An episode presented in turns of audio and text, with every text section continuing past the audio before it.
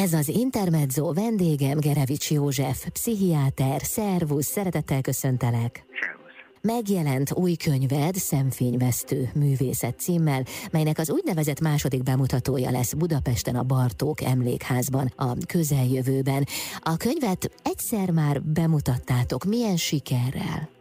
A járvány kellős közepén, tavaly októberben, pontosan novemberben, és azt kell, hogy mondjam, hogy, hogy ahhoz képest, hogy jeleztük, hogy csak maszkba lehet jönni, és, és mindenki jól gondolja meg, mert azért némi kockázata van az ilyen rendezvényeknek, Hát az, az igazság, hogy rengetegen jöttek el, és tényleg óriási volt az érdeklődés. Hát nem is szólva, hogy olyan helyen, hogy, hogy oda azért mindenki szívesen vágyik a Magyar Nemzeti Galériának az egyik legszebb tervében, a Szalonfal teremben, ahol csodálatos festmények társaságában beszélgethetünk a könyvről, és még egy zenemű is elhangzott. Élőben? Én, az élőben, így van, uh-huh. így van, így van. Ott volt a, a három előszó író közül kettő, Plesznévi egy művészettörténész és Pókai Antal irodalomtörténész.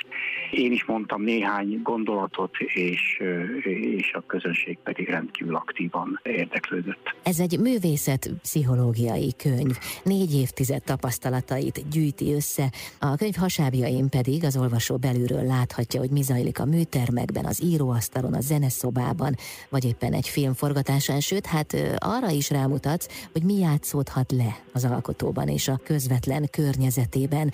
Honnan ered nálad ez a rendkívül erős érdeklődés a művészet iránt, illetve nem csak az alkotások iránt, hanem a művész személyére is. Nagyon kíváncsi vagy, ami a hivatásodból fakad. Hát ugye az egyik, hogy maga honnan a művészet iránti szeretet honnan ered, hát ez egyértelműen a családomból, hiszen nálunk szinte mindenki művészettörténész volt, az apai nagy-nagybátyám, az édesapám, az édesanyám, a nővérem. Tehát körbe voltam bástyázva művészet szerető emberekkel, akik szerencsére fontosnak tartották, hogy időnként a kezemben nyomjanak egy könyvet, megmutassanak egy zeneművet, vagy, vagy kiállításokon, múzeumokban magyarázzák, hogy hogyan kell nézni egy képet. Úgyhogy anyateljel szívtam magamba, talán ez a legjobb kifejezés. De aztán mégsem lettél művészettörténész. Nem, mert megtiltotta az apám. Azt mondta, hogy szó, szóba se jöhet, mert hogy nem elég életképes szakma, nem lehet vele jól keresni, és, és jobbnak látta, hogyha abba az irányba befolyásol, ami egyébként nem volt ellenemre, hogy orvosi pályát válasszak. De hát a, a, az alma nem esik messze a fájától így sem, mert hiába választottam orvosi szakmát, végül is mégiscsak visszakanyarodtam a művészetek felé. Egyébként már megjelent Teremtő Vágyak című sorozatod is, ebben már több kötet is megjelent. A szemfényvesztő művészet egy jóval átfogóbb kötet. Az az igazság, hogy a kezemben van ez a könyv, és gyönyörű, rendkívül áttekintő, sok műfajból ragad meg különleges műveket és művészeket, és tudod, valahol érthetővé teszed a művészek megnyilvánulásait, emberivé, és talán még azt a szemléletet is sikerül kialakítani az olvasóidban, hogy kíváncsiak legyenek az alkotást nézve a művészre, hogy milyen traumán mehettek keresztül, mi az, ami motiválhatta őket. Ez egyébként hát, célod volt? Feltétlenül, de legalábbis tudattalan céljaim között biztos, hogy szerepelt. Alapvetően az volt a célom, hogy hogy belekukkantsak a művészek műhelytikkaiba, a motivumaiba, hogy miért, miért, miért, miért, miért kezdtek el alkotni, és mi vezérelte őket az alkotás folyamatában. És ennek során jutottam el szatellit könyveken keresztül, mert amiket te emlegettél, a teremtő vágyakat, azok úgynevezett szatellit könyvek voltak. Tulajdonképpen, ahogy tetszik, most nem rossz értelemben mondom, de melléktermékei ennek a könyvnek. Aha de ezek között ott van a Szilvia Plásznak a, a könyv, az őról készült, az ő betegségéről, életéről és, és irodalmi műveiről egy összefoglaló tanulmány is. Tehát az volt a célom, hogy megpróbáljam különböző művészeti ágakban összegyűjteni ezeket a legfontosabb ismereteket, amelyeket én motivumoknak nevezek, a művész szándékának, a művész törekvésének arra, hogy alkotást hozzon létre. Mi mozgatta, milyen egyszerű vagy nem egyszerű, fenséges vagy közönséges célok mozgatták akkor, amikor elkezdett alkotni. Köszönöm szépen. Az Intermezzo vendége Gerevics József, pszichiáter, akinek nemrégiben jelent meg Szemfényvesztő művészet című könyve. Egyébként Budapesten a Bartók Emlékházban lesz hamarosan egy konferencia, egy úgynevezett második bemutató is. Hogyan nyilvánul meg, hogyan jelenik meg az alkotó a művében? Minden esetben ott van, tehát nem tudja magát kihagyni, nem tud egy festő úgy alkotni, hogy ő ne legyen ott, nem tud egy író úgy írni, hogy valahol ne jelenjen meg a könyveiben. Nem tud egy rendező úgy dolgozni, hogy a filmvásznon valahol ne legyen jelen? Hú, nehéz kérdés, hiszen minden művészeti műfaj más és más ebből a szempontból. Ha már utoljára emlegetted a filmvásznat, hát ott előfordulhat persze, mert nagyon sokan hoznak létre egy filmet, és igazából ez, ez a gondolat, hogy a művész jelen van a művében, ez csak azokra a filmesekre érvényes, akik, hogy úgy mondjam, öntörvényű, autonóm művészetet hoznak létre, például a Hollywood, hollywoodi filmek nagy részére ez nem érvényes. Tehát a, a markáns szerzők, markáns rendezők által rendezett filmek azok, ahol megjelenik a szerző a műben. Például Federico Fellini filmjei közül én a 8 és fél című filmet ilyen szempontból elmeztem a könyvben. De egyébként, ha elolvassák Kosztolányi Dezsőnek az ABC című könyvét, amelyben tulajdonképpen az irodalom ABC-jét írja le, vagyis azokat a személyes gondolatait, amelyek hozzátartoznak az egyes ö, irodalmi művek olvasásához, akkor ő, aki egyébként teljesen úgymond személyiség távoli író volt, hiszen nagyon kevés prózai műve szól az ő életéről, sőt nem is tudom, hogy közvetlenül van-e olyan prózai műve, és ő volt az, aki a Flauberi impassibilité, azaz az érzéketlenség, tárgyszerűség, tárgyilagosság elvet követve írta meg alkotásait, és követelte ezt meg másoktól is, például Makölcsétől, Csádgézától. Nos, amikor egyszer elhívták valamelyik iskolába, hogy tartson előadást a magyar irodalomról, ő Kisfaludi Károlyt vette elő, már a felkészülés során, mert tudta, hogy Kisfaludi ő aztán tényleg olyan ember volt, akinek rendkívül szomorú volt a sorsa. Tudjuk jól, hogy amikor ő megszületett, akkor az édesanyja meghalt, a szülésbe belehalt. Tehát ő tulajdonképpen ezzel a szörnyű bűntudattal, hogy ő ölte meg az édesanyját, élte le az életét. Az apja kitagadta emiatt. Nagyon sok meghurcoltatás érte, emiatt tulajdonképpen soha nem volt beteljesült szerelmesen ugyanakkor nagyon tehetséges volt, és költőként is, és festőként is kiváló műveket alkotott. És a Kosztolányi Dezső, amikor fölkészült erre az előadására, akkor átnézte, hogy ez a szörnyű sorsú ember mennyire van jelen a, például a költészetében. És hát nem volt könnyű a dolga, de megtalálta. Például a legnagyobb műve, egyik legnagyobb műve a Mohács címet viselte. Ugye annak idején még nem illett Mohácsról hősköltemény zengeni, hiszen ez egy nagyon csúpos veresége volt a magyar nemzetnek. Nos, a miért pont második Lajos lett ennek a költeménynek a főszereplőjét kiderítette Kosztolányi nagyon okosan, hogy ugyanolyan sorsa volt, mint, mint a költőnek, Kisfaludi Károlynak, hiszen a, amikor ő megszületett, az ő anyja is meghalt. Tehát már megvan az azonosulási pont, hogy miért pont Mohácsot, és miért pont második Lajost választotta Kisfaludi. És így tovább a Mohácson belül és más verseiben állandóan megjelenik az anya, és az anyával szembeni bűntudat. Tehát még az ilyen, hogy mondjam, személytelen művészek is egyszerűen nem tudják kihagyni magukat a műből. És te ezt a mozgatórugót keresed? Így van, pontosan. Vagy itt van Paul Cézanne-nak kiváló 19. századi francia festő, akiről köztudott, hogy, hogy nem a saját élete érdekelte őt, és soha önarcképet. Önarcképet festett ugyan, de azt is nagyon rideg formában, semmi személyesség nincs benne. És ő volt az, aki tulajdonképpen kubizmus előfutáraként geometriai alakzatokkal festett meg egy tájat.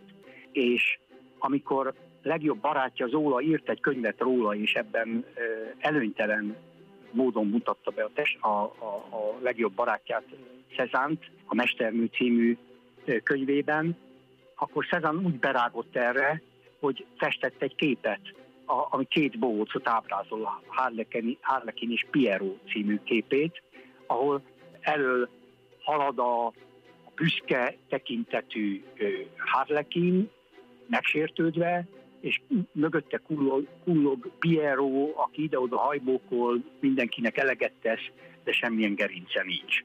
Hát így mutatta be a baráti párt Emil Zolát és Paul Cezanne ezen a képen, és ezzel búcsúzott örökre Paul, Paul Cezanne Emil Zólával való barátságától. Tehát még a legszemélytelenebb művészek is ott a műveikben, itt-ott, amott, búvópatakként megnyilvánítják. De te szakemberként nyilván könnyebben észreveszed, de a laikus műélvező is érezheti ezt? Talán nem tudja így megfogalmazni, de ugyanígy átjöhet.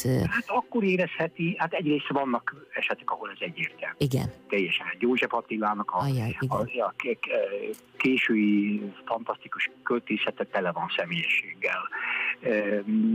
És hát folytatnám a sort.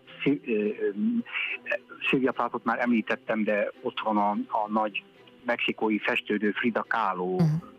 az egész sorsa ott van a, a, a festészetében.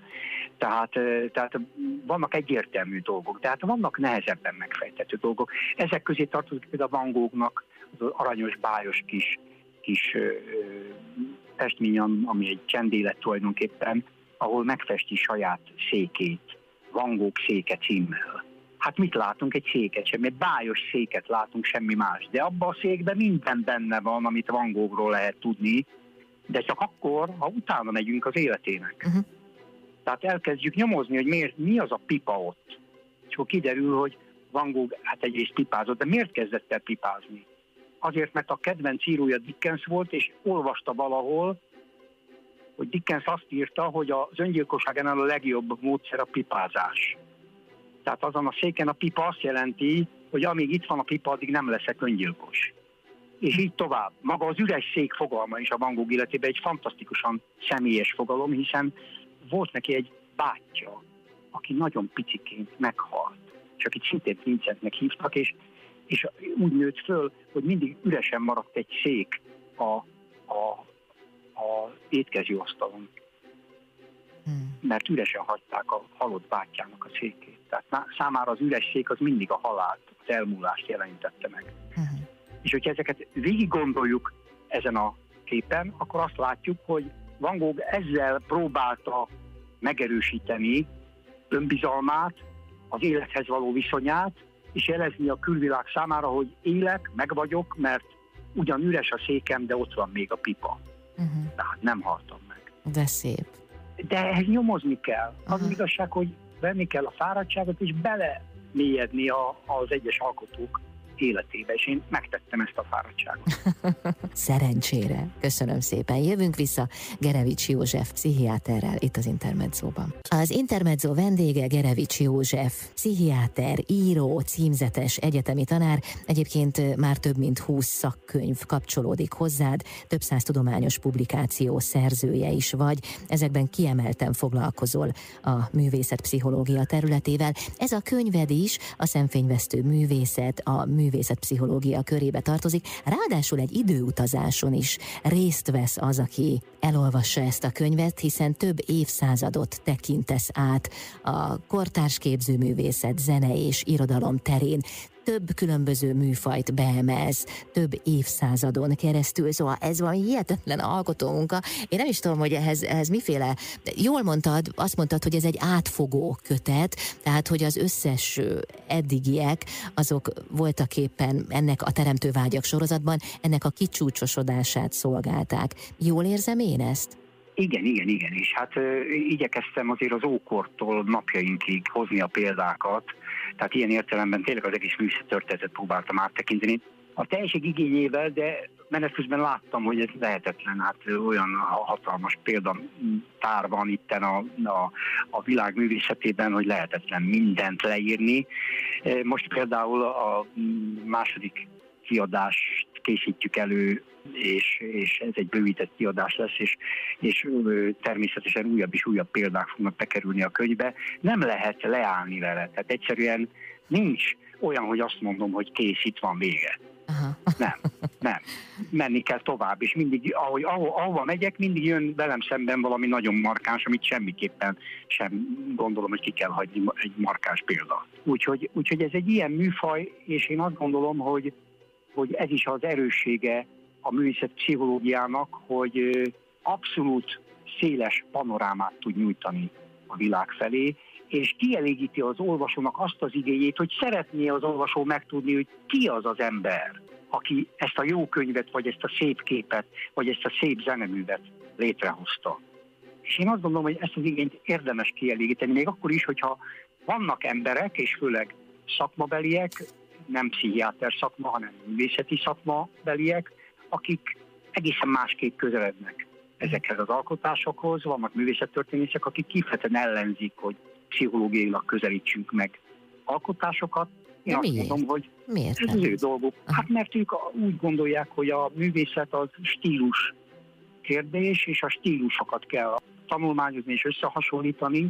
Ebben is sok igazság van, de én azt gondolom, hogy sok megközelítés megfér egymás mellett, egymást kiegészítve, és még inkább egymást megtermékenyítve. Hmm. És te honnan közelítesz? Honnan közelítesz? Hát én egyszerűen úgy, hogy ugyanúgy, mint mindenki egyébként, hogy, rá, hogy ránézek egy képre, elolvasok egy könyvet, és élvezem. Csak én gyerekkoromban kialakítottam egy furcsa szokást, ami sajnos kevés emberre jellemző, pedig szerintem nagyon jó szokás. Van olvasónaplóm, van képnaplóm, és van a zenenaplóm, és van filmnaplóm. Ha én megnézek egy jó filmet, bizonyos szempontok alapján leírom a gondolataimat. És ugyanígy vagyok a könyvekkel, irodalmi művekkel, képekkel és zeneművekkel. Leírom a gondolataimat. Egyébként nem eredeti gondolat, mert ezt már Johann Wolfgang von Goethe kitalálta, sőt már mellette egy másik nagy kortárs Heinrich von Kleist is arra biztatta olvasóit, hogy készítsenek leltárat azokból a művekből, amelyekkel szembe találkoztak, gyűjtsék őket, mert sose lehet tudni, hogy mire lesznek jók. és hát én csak gyűjtöttem, és so, sokáig úgy gyűjtöttem, hogy fogalmam nem volt, hogy mire lesz jó igazából. Azt tudtam, hogy arra jó lesz, hogy közel tart a művészethez. Tehát, hogy ha én például egyszer-egyszer előfordult, hogy nem csináltam naplót egy-egy alkotásról, és bármilyen is tetszett, egyszerűen eltűnt egy csomó minden belőle, és újra kellett olvasnom, vagy újra kellett néznem. Uh-huh. De ha én leírom, akkor már sokkal nehezebben tűnik el. Akkor már sokkal több minden marad meg belőle. Tehát sokkal több mindent hurcolok magammal is. Ez, ezeket az emlékeket, ezeket az élményeket állandóan aktualizálni tudom a fejemben. És én szerintem ez nagyon jó. Milyen motivum típusok állnak az alkotások mögött? Hát vannak magától értetődő típusok. Például a teremtővágyak a találkozás élmény motivumára építkeztek. Arra, hogy hogy a művek létre tudnak úgy jönni, hogy két ember találkozik. És az egyik, vagy esetleg mindkettő, mert olyan is van, annyira meg is letődik ettől a találkozástól, hogy, hogy szoborba önti, vászonra festi, versbe foglalja, és így tovább. Tehát ez, a, ez, a, ez az egyik legnépszerűbb és legismertebb. A másik a vágyteljesítés. Hát közismert tény, hogy sok művész ahelyett ír, ahelyett fest, vagy ahelyett komponál, hogy a valóságos életében élményekben részesülne, az élményeit a művein keresztül éli meg. Tehát ezért hívjuk ezt vágyteljesítés motivumának. Aztán természetesen van olyan is, hogy a művészek a műveiken keresztül kommunikálnak konkrét személyekkel. Tehát nem csak a világnak írják a műveiket, hanem konkrét személyeknek. Beethoven például Józsefin hercegnővel, a titkos szerelmével a művein keresztül kommunikált, és ez elég jól kimutatható. És hát folytathatnám a sort, rengeteg olyan költő, testű és zeneszerző van, akik a műveiken keresztül szólítják meg a kedvesüket, a barátjukat. Hát ez a Paul Cézanne, Emil Zola riposzt is erről szól, ők tulajdonképpen egymást szólították meg egy regényel, illetve egy festménnyel. Aztán olyan is van, hogy saját magával kommunikál a szerző. Tehát nagyon sok ilyen önmegszólító mű van, és az elsősorban a irodalomban és a versek világában található. Babics Mihálynak például nagyon sok önmegszólító műve van. József Attilának is. Vannak olyan költők, akiknek az egész életműve tulajdonképpen önmegszólító versből áll. Tehát nem a világgal kommunikálnak, hanem csak saját magukkal. Vagy itt van ez a karinti sor, hogy nem mondhatom el senkinek, elmondom hát mindenkinek. Ugye ez, az, ez egy nagyon érdekes mondat, mert ha egy kicsit jobban elemezzük, akkor ez kiderül, hogy talán azért írhatta Karinti ezt a mondatot, mert úgy érezte, hogy, hogy a közvetlen környezetében senkivel nem tudja megosztani a legféltettebb, legtitkosabb gondolatait, és ezért írta meg a verseiben és más műveiben, de az is benne van, hogyha véletlenül úgy hozta volna a sors, hogy találkozik valakivel, vagy szembe kerül olyan valakivel, aki nyitott az ő személyes üzenetére, és ezt a kommunikációt az életbe le tudja folytatni, akkor lehet, hogy ezek a versek meg se születnek. Hmm. Szóval nagyon sokféle mód van, és természetesen, ha megszületik egy mű, az visszahathat a szerzőre. Aha. Tehát vannak olyan szerzők, akik amikor megírták a művüket, például Kerouac, az Úton című Beat könyvét, a Beat mozgalom egyik kiemelkedő alkotását megírta, és ezzel egy kultikus szerzővé vált az 50-es években, olyan sikert aratott, olyan nem vált sikert aratott, hogy megbénította ez a siker, és alkoholista lett. És amikor nagy nehezen összekaparta a második könyvét, amit messze nem volt olyan jó, mint az első, abban le is írta, mert nagyon sok személyes dolog van abban a könyvben, le is írt, hogy itt, itt ülök, én kerülök, mindenki azt hiszi rólam, hogy én egy fantasztikus életművész vagyok, amilyet bemutattam az úton című és hát itt vagyok ócska alkoholistaként. Szóval, hát bizony, ilyen is van. Nagyon sok mű önmegvalósító jóslatként hat vissza a művészre, megírja valaki a sorsát előre, és az beteljesedik. Köszönöm szépen. Az Intermezzo vendége Gerevics József, pszichiáter, író, addiktológus és pszichoterapeuta. Az előbb úgy érzem, hogy nem véletlenül hoztat szóba a keruák kapcsán az alkoholizmust. Nem is tudom, hogy te szét tudod-e választani saját magadban a hivatásos szakembert, a művészetek iránt érdeklődő és művészet pszichológiával foglalkozó írótól? Hát 40 évnek kellett eltelnie ahhoz, hogy, hogy én megszabaduljak attól a kettősségtől, hogy, hogy a világ két részvilágra tevődik össze, az egyik a, a beteg emberek, és a másik az egészséges emberek világa, és, és sokan még az egészséges társadalomban is úgy érzik, hogy a maga a művészet az összefüggésbe hozható a pszichiátriai betegséggel. Én ebben a könyvben nagyon ügyeltem arra, hogy ne a betegség domináljon, és nem is erről az oldalról próbáltam megközelíteni a művészetet. Ugyan leírom sok esetben, hogy, hogy a háttérben ott lappang a betegség, és bizonyos körülmények miatt a művészek gyakorlatilag nem tudnak szabadulni a betegségük labirintusából, de ez nem azt jelenti, hogy a, a betegség hozza létre magát az alkotást a legbetegebb művész esetében is az alkotás az az egészségnek a jele. Tényleg? Igen. igen. Mert kivetíti, mert kihelyezi, nem?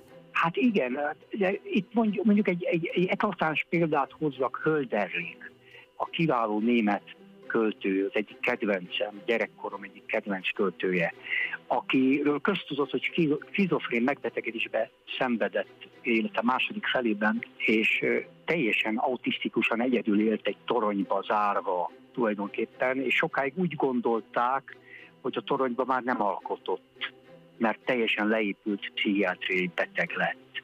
És az utóbbi évek irodalomtudomány kutatásai hozták felszínre azt, hogy ez nem igaz. Az élete utolsó néhány évében is alkotott, és nem akármit alkotott. Különleges, izgalmas műveket. És ez mutatja, hogy a fény ott pislákod benne még betegen is, és sikerült időnként a, az egészség alkotó erejének megnyilvánulnia a, az ő életében újabb versekkel, verstöredékekkel. Tehát nagyon szeretném e könyvvel is, és, és minden megnyilvánulásom is eloszlatni azt a tévhitet, hogy ahhoz, hogy valaki művész legyen, pszichiátriai betegnek is kell lennie. De van itt egy másik oldal is. Ugye a szakmámból adódóan nyilván hamarabb észreveszem, hogy egy művésznek vannak pszichiátriai problémái, természetes, hiszen nekünk is vannak szemellenzőink.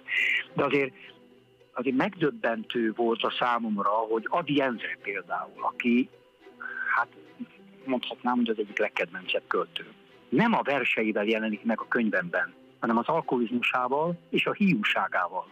Hát képzeld el ezt a őrületet, hogy, hogy, hogy az az Adi, aki egyébként számos olyan művet írt, amit művészetpszichológiai, vagy irodalompszichológiai remekül lehetne elemezni, mégsem emiatt került a könyvembe. Azért emlegetem, mert azt vizsgálom, hogy az alkohol milyen módon befolyásolja egy-egy költő, festő életét. Hozzájárul-e például az elnémulásukhoz? És arra megállapításra jutottam, hogy vannak írók, költők, festők, akiket bizony az alkoholizmus tönkre teszi a művészetét. Ilyen volt például Kerouac is, uh-huh. de ilyen volt például Hemingway is, és sok-sok más szerző. De, de vannak, akiknek nem tette tönkre. Hát Adi ugyan kevesebbet alkotott, de élete végig zseniális műveket írt. Hiába volt nagyon súlyos alkoholista. És Burroughs, az amerikai író, aki nem csak alkoholt fogyasztott, hanem minden kábítószert. 80 év, több mint 80 évet élt, és soha nem csökkent a műveinek a színvonala és a száma sem, és még so, folytathatnám a sort. Tehát óriási különbség van, ha csak a szenvedélybetegséget nézzük, hogy a szenvedélybetegség hogyan befolyásolja valakinek a művészetét. Uh-huh. Van, akinek nem befolyásolja, van, aki tönkreteszi, és van, aki úgy tud alkotni, hogy mintha ez két teljesen független dimenzió lenne. Korábban az önmegszólító művekről beszélgettünk, de mi a helyzet akkor, hogyha például egy alkotó mondjuk teljes inkognitóba vonul? Mi van például emögött, a megnyilvánulás mögött? Úgy érted, hogy, hogy nem is tudunk róla semmit? Igen. Hát van ilyen. Sőt, hát ez egy nagyon fontos része a, a könyvemnek. A személytelenség címszó alatt tárgyalom ezt a témát, mert például egy Banksy nevű utcafestő, aki, akiről tényleg nem tudunk semmit. De tényleg, a maga a Banksy szó is egy kitalált szó, semmit nem tudunk róla. Nyomoznak utána, és nem, nem, nem jönnek rá, hogy valójában ki ez az ember. És, és ugyanígy van a, az irodalomban. Például van egy Elena Ferrante nevű olasz írónő, akiről megint csak szinte semmit nem lehet tudni. Ő volt az, aki, aki az egyik írásában leírja, hogy szerinte az olvasóknak nincs szükségük arra, hogy a szerzőt ismerjék, és ezért én teljes inkognitóban maradok. Uh-huh. És a mai napig találgatják, hogy valójában ki ez a Elena Ferrante. Nem, tud, nem lehet tudni róla semmit. Miközben imádják a könyveit, és, és világszerte ismerik a nevét. Szerinted, ha mondjuk egy traumatikus élményt átélt alkotó választhatna a művészet és a saját sorsszenvedése között, mert ugye a kettő összefügg, akkor, akkor mit választana?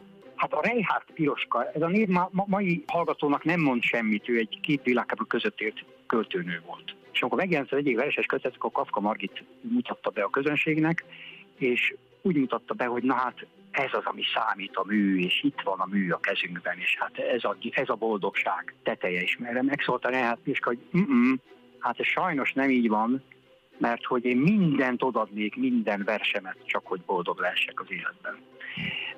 Tehát, és hát a Yeats nevű Nobel-díjas angol költő pedig úgy fogalmazott, hogy a szerző választani kényszerül.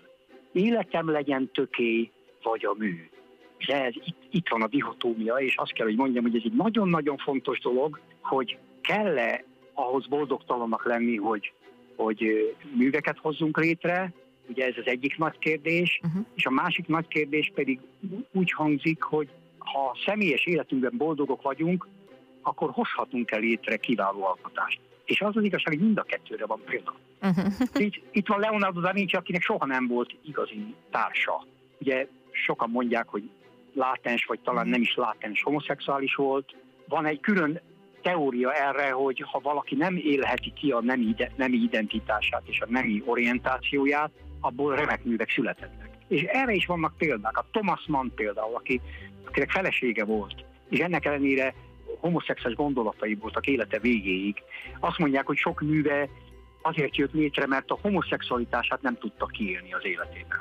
Tehát, hogy nagyon sokféle példát látunk, és mindenre tudunk példát hozni. Hemingway az összes élettársát, házastársát tönkre tette, vagy tönkre akarta tenni az életmű jegyében. Ugyanez volt Pablo Picasso esetében is.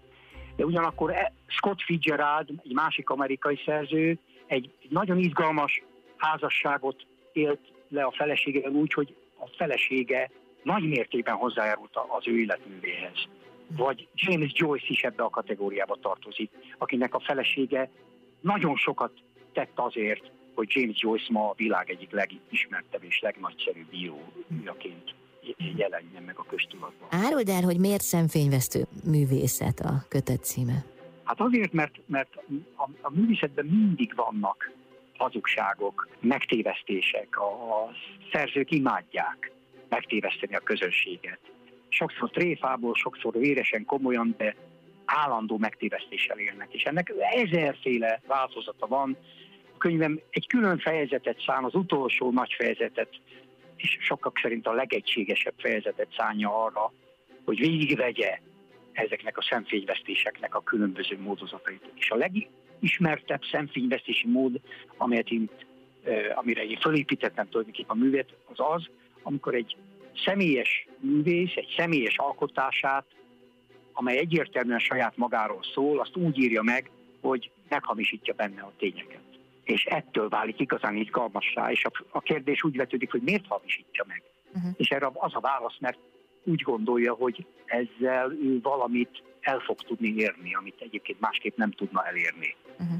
Például a Szilvia Pláha halál előtt megírta az Üvegbúra című regényét, amelyben leírta, hogy kigyógyult depressziójából, és abban az évben, amikor a könyv először megjelent álnév alatt, öngyilkos lett.